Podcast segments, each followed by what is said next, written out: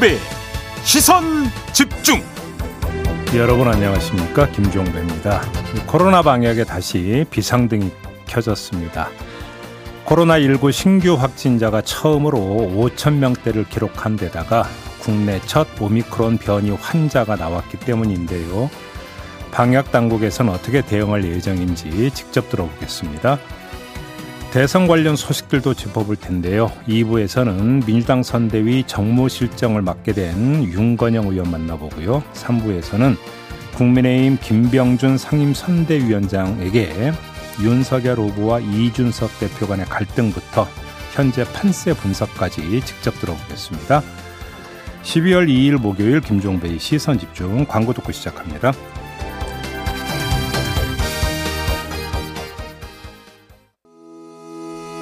시선 집중은 촌철님들의 다양한 목소리를 기다립니다. 짧은 건 50원, 긴 건 100원인 문자 메시지 샵 8001번, 스마트 라디오 미니와 유튜브 라이브로도 시선 집중과 함께 하실 수 있습니다. 믿고 듣는 진품 시사 김종배의 시선 집중.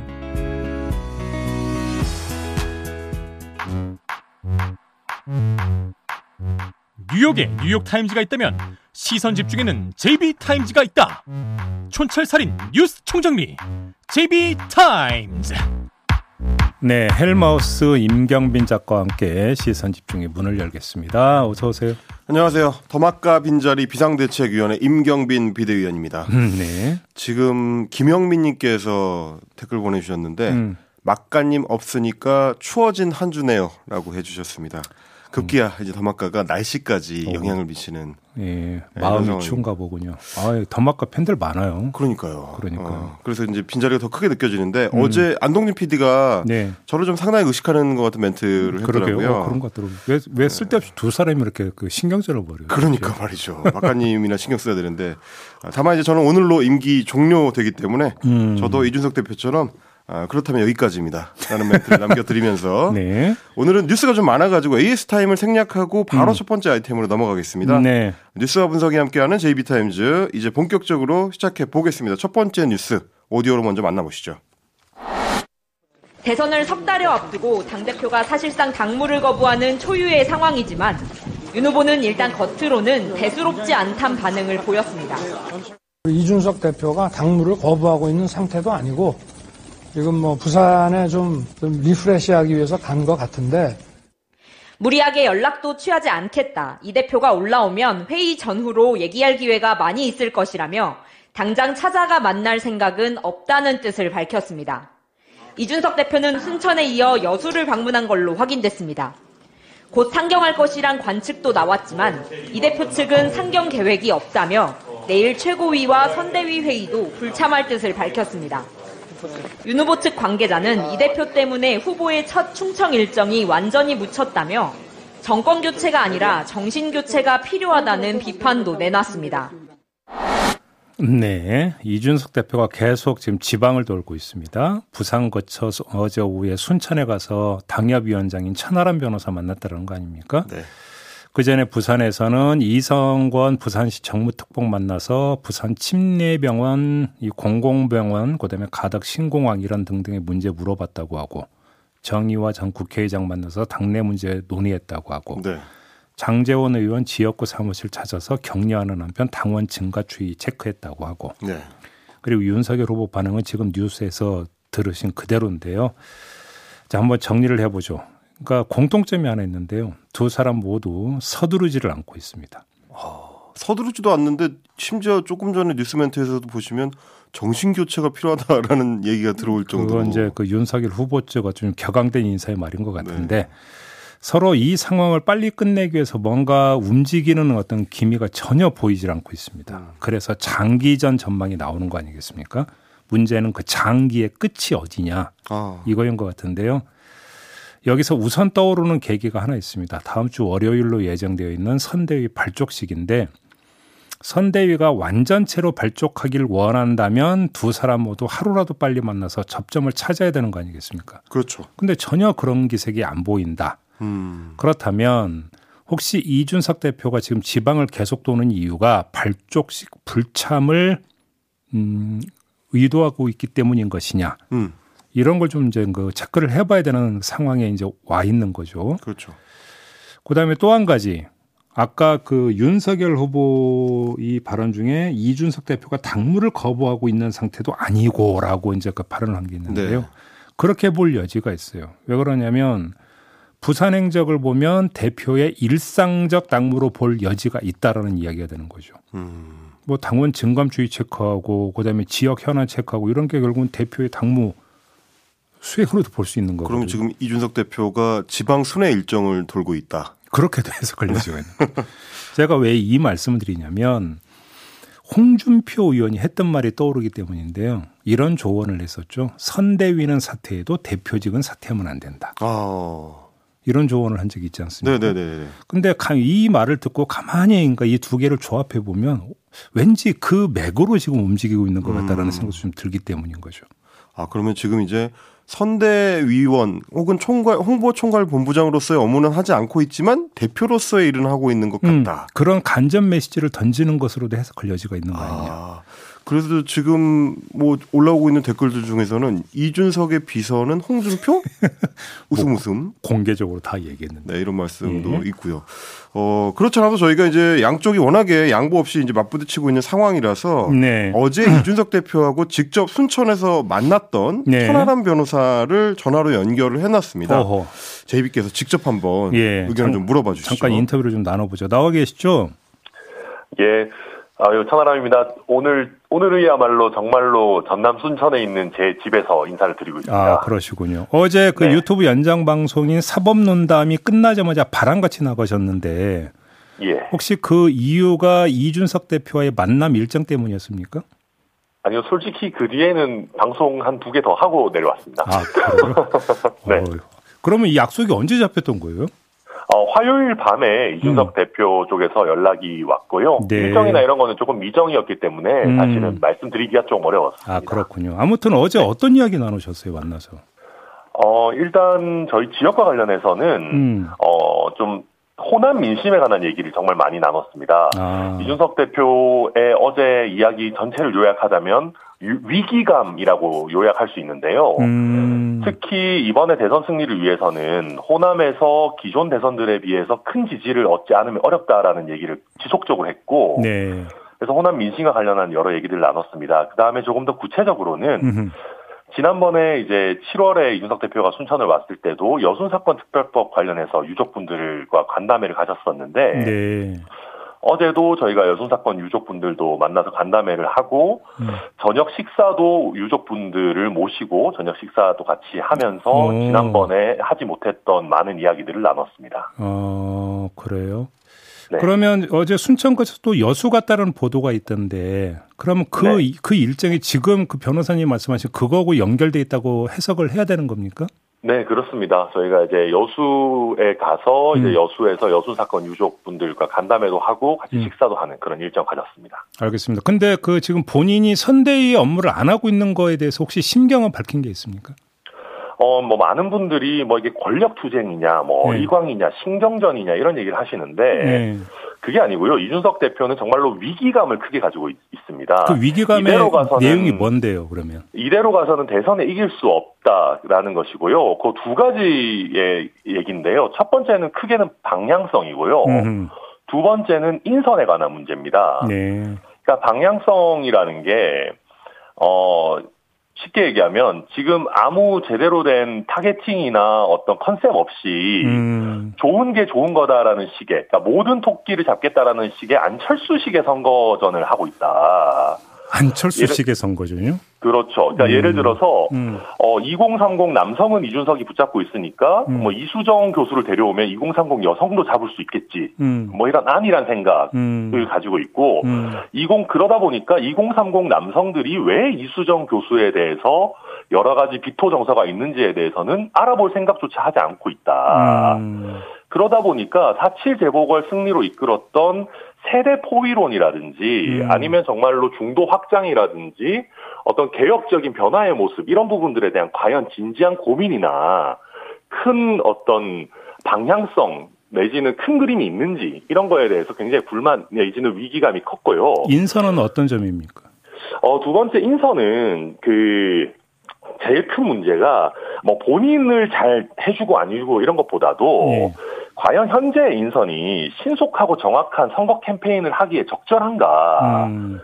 소위 말하는 파리떼나 하이에나 같은 분들이 후보의 눈과 귀를 가리고 있는 게 아닌가라는 부분에 대한 고민이 많았고요. 그러면 그거는 김종인 총괄 인선 문제와 또 별도의 어떤 그 인선 이야기네요. 그러면 그건 어, 그렇기도 하고 사실은 김종인 총괄이 불발된 거에 관해서도 굉장히 불만이 사실은 있었고 음. 특히 우리 요즘 윤핵관이라고 하지 않습니까? 예 예 예. 그런 사람들이 익명 인터뷰를 통해서 예. 당내 갈등을 부추기고 오히려 음. 선거 전을 이상한 방향으로 끌고 가는 거에 대해서도 굉장히 음. 위기감을 갖고 있었습니다. 윤핵관이라는 게 참고로 이제 윤석열 핵심 관계자의 준말입니다. 애청자 여러분들이 그렇죠. 이해를 돕기 위해서 잠깐 말씀을 드린 거고 아무튼 서울에는 언제 올라간답니까? 그래서 어, 짧게 말씀드리자면 이준석 대표는 자기가 생각하고 있는 이 위기감이 해결되지 않는 한 음. 서울로 빈손으로 쉽사리 올라갈 생각은 없어 보였습니다.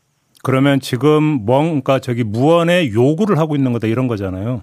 그렇죠. 자기가 생각했을 때 대선 승리를 위해서 꼭 필요한 조건들이 예. 어느 정도 최소한 대선을 이길 수 있는 정도로 내지는 어, 대표와 후보 그리고 당 전체가 같이 잘 해나갈 수 있을 정도의 어떤 어, 조건들이 관철되는 게 필요하다라고 생각하고 있는 것 같습니다. 그러면 그 조건이라고 하는 게 지금 우리 천하람 변호사님의 말씀을 종합을 하면 지금 그러니까 이미 이루어진 인선 가운데 일부라도 뭔가 처리를 해야 된다는 얘기가 되는 거잖아요. 요구 조건이라고 하는 게. 어, 뭐, 사실 저도 그런 구체적인 요구 조건에 관해서 뭐 디테일하게 얘기를 하진 않았고요. 예. 뭐, 처- 뭐, 단순히 이게 어떤 누구를 철회하고 뭐, 음. 갈아치우고 이런 문제라기보다는, 음. 그러니까 전체적으로 선거에 임하는 방향성과 그 방향성을 현실화할 수 있는 인선들이 되는, 그리고 윤 후보와 이 대표 사이에서 그를, 그것을 위한 좀 적절한 의사소통이 음. 되느냐. 지금 바로 그 점인데요. 지금 혹시 윤석열 후보 쪽하고 이야기는 나누고 있다고 합니까? 어, 아, 뭐, 직접은 아닌 것 같습니다. 윤석열 후보도 직접 연락은 하지 않고 있다고 바- 밝히고 있고, 예. 이준석 대표는 휴대전화를 꺼놨지만 동행하고 있는 분들의 전화가 뭐 쉴 새 없이 울리는데요. 네, 네, 그렇겠죠. 예. 어떤 아주 실질적이거나 깊이 있는 의사소통이 있, 있는지는 뭐 아직은 잘 모르겠습니다. 그럼 혹시 그 이 요구가 받아들여지지 않으면 다음 주 월요일로 예정되어 있는 선대위 발족식에도 안 가겠다 이런 그러니까 혹시 명시적인 발언이 있었습니까? 아니요, 그런 명시적인 얘기를 하진 않았지만, 예. 어, 뭐, 쉽게 어떻게 보면 아무것도 얻지 못하고 빈손으로 올라갈 것 같은 느낌은 아니었습니다. 아, 그래요?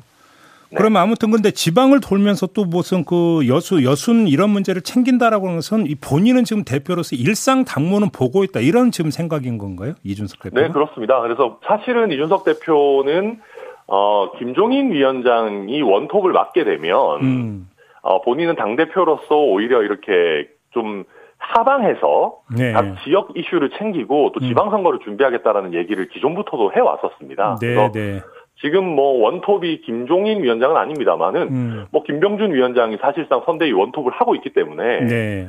어, 자기는 당 대표로서의 역할을 나름대로 한다라고 뭐 그렇게 해석할 수 있는 부분도 있을 것 같습니다. 그러니까 이제 원톱으로서 선대위 총괄은 김병준 상임선대위원장이 하고 있으니까 나는 대표로서 그러니까 일상 당무를 보고 있다 이런 그러니까 논리인 겁니까?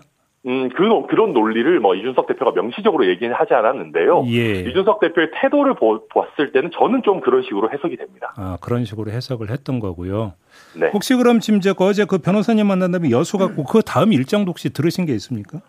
아, 예, 여수에 갔다가 다시 이제 순천에 다시 와가지고 또 이렇게 얘기를 좀 많이 나눴고요. 늦은 밤까지. 네.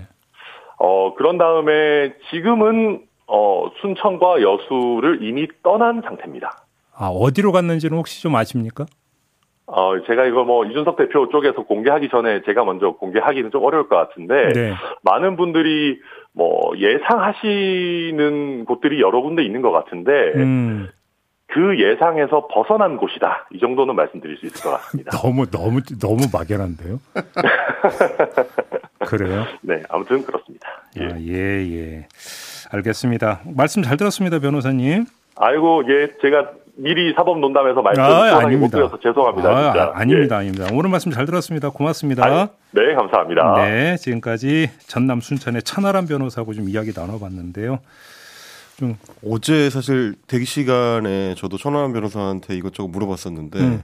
그때도 시침이 뚝 떼고 있었는데 네. 정말 보안은 잘 지키는 것 같습니다. 아무도 지켜야 될 보안은 또 지켜야 되겠죠. 네. 어쨌든 알겠습니다. 지금 보시면 이런 당내 갈등이 음. 혹시 지지율에 어느 정도 영향을 미치고 있다 이렇게 보시는지 모르겠는데 이건 좀 더 상황 봐야 될 것 같은데요. 음, 음. 당장 이제 어제 저녁에 발표됐던 이제 채널 A 의뢰 리서치 앤 리서치가 실시한 여론조사가 좀 화제가 됐습니다. 음. 다자구도에서 이재명 후보가 35.5%, 윤석열 후보가 34.6%.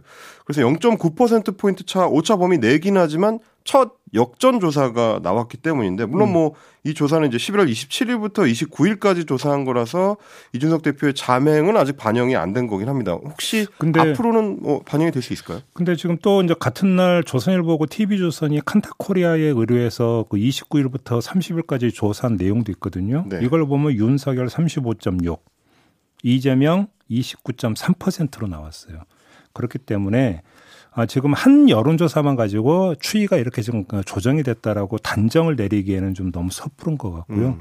좀더 진행상을 좀 봐야 되지 않을까. 음. 일단 이건 좀 유보 사항으로 좀 놔야 될 것 같고요. 참고로 지금 저희가 그 전해드린 이 여론조사 결과는 중앙선거 여론조사 심의위원회 홈페이지에 들어가시면 더 자세히 알 수 있으니까 꼭 참고하시기 바라고요. 네. 알겠습니다. 뉴스 왕 분석이 함께하는 JB타임즈. 그럼 다음 뉴스 전해주실까요?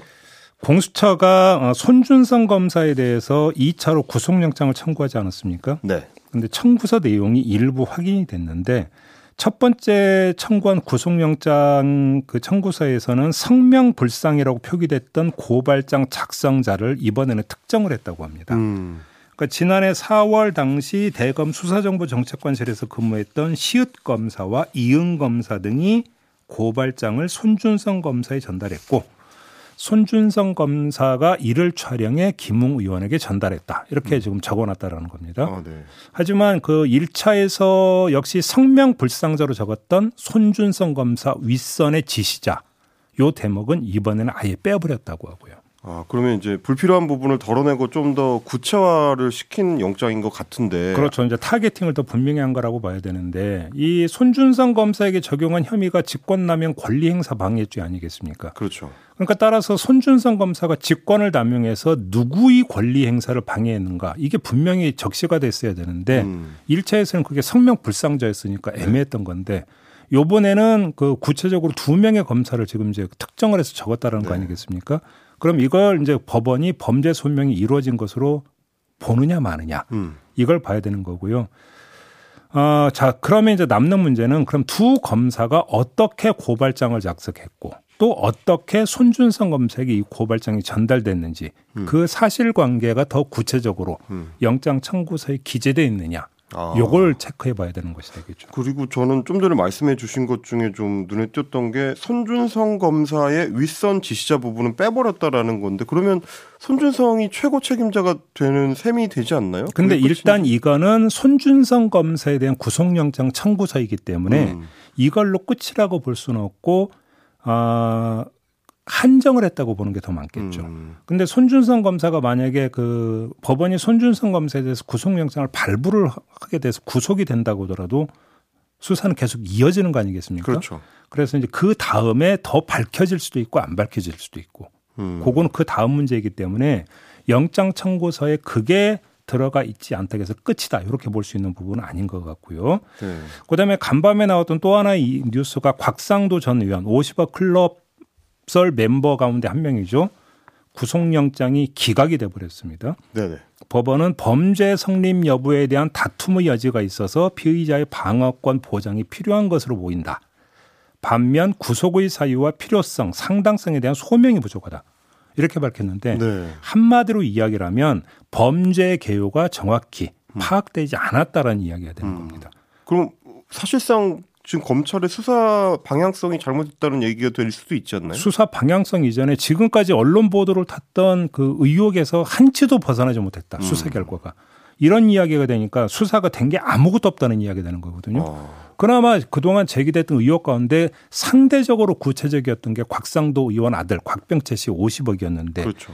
이거에 대해서 법원이 범죄 소명이 부족하다고 판단을 했다면 다른 50억 클럽설 멤버들에 대해서는 더 말할 것도 없는 거죠. 박영수 특검이나 권순일 대, 전 대법관이나 그렇습니다. 물론 권순일 전 대법관 같은 경우는 변호사 등록을 하지 않고 고문 활동을 해서 돈을 받은 것. 음. 이거는 이제 그 변호사법 위반이 뭐 명확하다 이런 이야기를 많이 하던데요. 음. 그 별개로 놓고 네. 이렇게 놓고 보면 사실 50억 클럽설에 대한 수사는 아무것도 이루어진 게 없다. 음. 약간 좀 과하게 표현하면 이렇게도 이제 볼 수가 있는 거죠. 음. 지금 촌철님들께서도 말씀해 주시는 게 현님께서 이것도 묻힐 예정이라니요 기가 차네라고 해주셨는데 네. 검찰 수사를 바라봐왔던 우리 국민들의 심정도 비슷할 것 같습니다. 네. 아, 자, 그리고 짧게 하나 더 말씀드리고 마무리하죠. 오늘이 그 새 예산안 처리 법정 시한입니다. 네. 12월 2일 오늘까지 처리가 돼야 되는데 어제 오후만 하더라도 여야가 잠정 합의했다고 보도가 나왔거든요. 그렇죠. 정부안보다 3조 증액된 607조로 이제 잡혔다. 이런 보도가 있었습니다. 여기서 소상공인 손실보상 최저 금액을 지금은 10만 원인데 이걸 30만 원으로 늘린다. 그다음에 지역화폐 발행 예산은 여당이 요구하는 올해 수준 그러니까 21조 이상을 놓고 마무리 협의 중이다. 네. 이런 보도가 있었는데 밤에 약간 틀어졌다라는 보도가 나왔어요. 이게 뭐냐면 경항모 그러니까 경항공모함 설계비 예산 48억이라고 하는데 네. 야당은 이건 절대 안 된다. 여당은 넣어야 된다. 해가지고 최종 합의가 불발됐다. 아, 그래서 오늘 추가 그러니까 담판을 한다. 이런 어떤 이야기가 전해졌는데 607조 가운데 48억 때문에 이렇게 되어버렸다. 라는 이야기가 되는 거겠죠. 그 사실 액수 자체는 크지 않은데 의미는 크다고 야당에서는 판단을 한 모양이네요. 그러니까 이 경항공모함 예, 그러니까 그러면 스타트를 어느 정권이 끊었느냐. 음, 또 이런 문제와 아마 연결이 돼서 그런 것 네. 같은데요. 글쎄요, 이것 때문에 큰 판을 아마 깰 것 같지는 않고요. 어떻게 진행되는지 좀 보도록 하죠. 알겠습니다. 네, 알겠습니다. 자, 저는 예, 오늘 이 시간을 끝으로 네, 범학과 빈자리 비대위원직에서 예, 물러납니다. 이제 이제 비컨 뉴스에서 보면 되죠. 내일 또 그죠? 뵙겠습니다. 네, 수고하셨어요. 감사합니다.